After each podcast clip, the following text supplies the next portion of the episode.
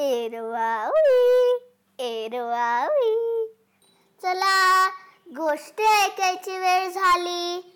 सगळे रेडी एक दोन साडे माडे तीन. गोष्टीचं नाव आहे कावळ्याने नातलगांना बोलावले. लेखक व्यंकटरमणा गौडा. चित्र काढली आहेत पद्मनाभ. आणि अनुवाद केला आहे प्रथम मुंबई टीमने. रोजच्या सारखी सकाळ झाली. कावळा आपल्या घरट्यात बसला होता. त्याला काय करावं सुचतच नव्हतं. म्हणून उगाच एक दोन वेळा त्याने काव काव केलं. त्याचाही त्याला कंटाळा आला. तितक्यात त्याला कोकिळेचे मधुर सूर ऐकू आले. कू कू क्षणभर कावळ्याला आनंद झाला आणि दुसऱ्या क्षणी रागही आला. मी कोकिळेची अंडी उबवली आणि ती गाते मात्र माझ्यापेक्षा सुंदर. कावळ्याला कोकिळेचा हेवा वाटला. आपण कोकिळेकडून गायला का शिकू नये? कावळ्याने विचार केला. हेवा करण्यापेक्षा कोकिळेकडे गाणं शिकलेलं चांगलं. कावळा कोकिळेला शोधायला गेला. कोकिळेला कावळ्याची जरा शंकाच आली पण कावळा तिच्याशी अगदी अदबीने बोलत होता. मला गायला शिकवाल का? कावळ्याने विचारलं. कोकिळेने होकार दिला पण तिने अट घातली की पहाटे शिकवलं जाईल. कावळ्याने अट मान्य केली.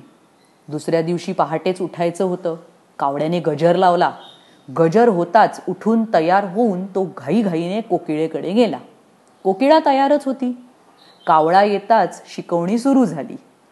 परत परत प्रयत्न करूनही कावळ्याला कोकिळेसारखं कू हे काही करता येईना.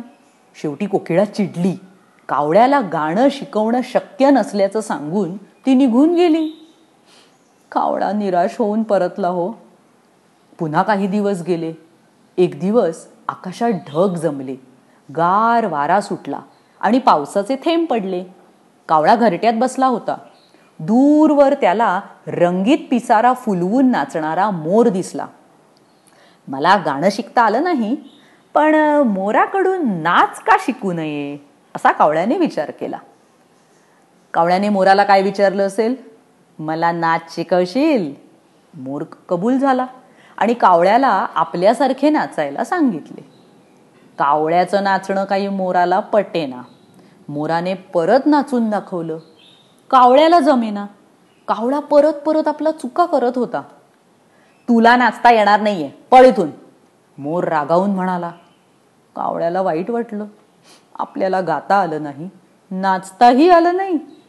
निदान चिमणीसारखं सुंदर घरटं बांधायला तरी शिकावं हा विचार येताच तो चिमणीकडे गेला. तुझ्याकडे घरटं बांधायची कलाच नाहीये निघितून चिमणी म्हणाली निराश होऊन बिचारा कावळा घरी परत निघाला. तितक्यात घरची खरकटी भांडी धुण्याच्या जागेपाशी त्याला भात सांडलेला दिसला. लगेच कावकाव करून त्याने आपल्या सगळ्या नातलगांना बोलावलं. सर्वांनी मिळून भात फस्त केला. मग कावळ्याच्या मनात विचार आला. मला गाता किंवा नाचता येत नसेल पण मी मनाचा चांगला आहे. मिळालेला खाऊ मी सर्वांबरोबर वाटून खातो. हा मोठेपणा कोकिळा मोर किंवा चिमणी यांच्याकडे नाही. मी माझ्या नातलगांना दिल्याशिवाय कधीच खात नाही. हा विचार येताच कावळ्याला स्वतःचा अभिमान वाटला. तो खुशीत काव काव करायला लागला. काय विशेष? लग्न ठरलंय की काय? इतर कावळे म्हणाले कावळा लाजला. कावळा नेहमीपेक्षा जास्त सुंदर दिसायला लागला. आ गोष्ट संपली पण. तुम्हाला पण अजून गोष्टी ऐकायच्या आहेत ना? मग या. W W W dot books that speak dot com वर भेटूया. एरवावी एरवावी.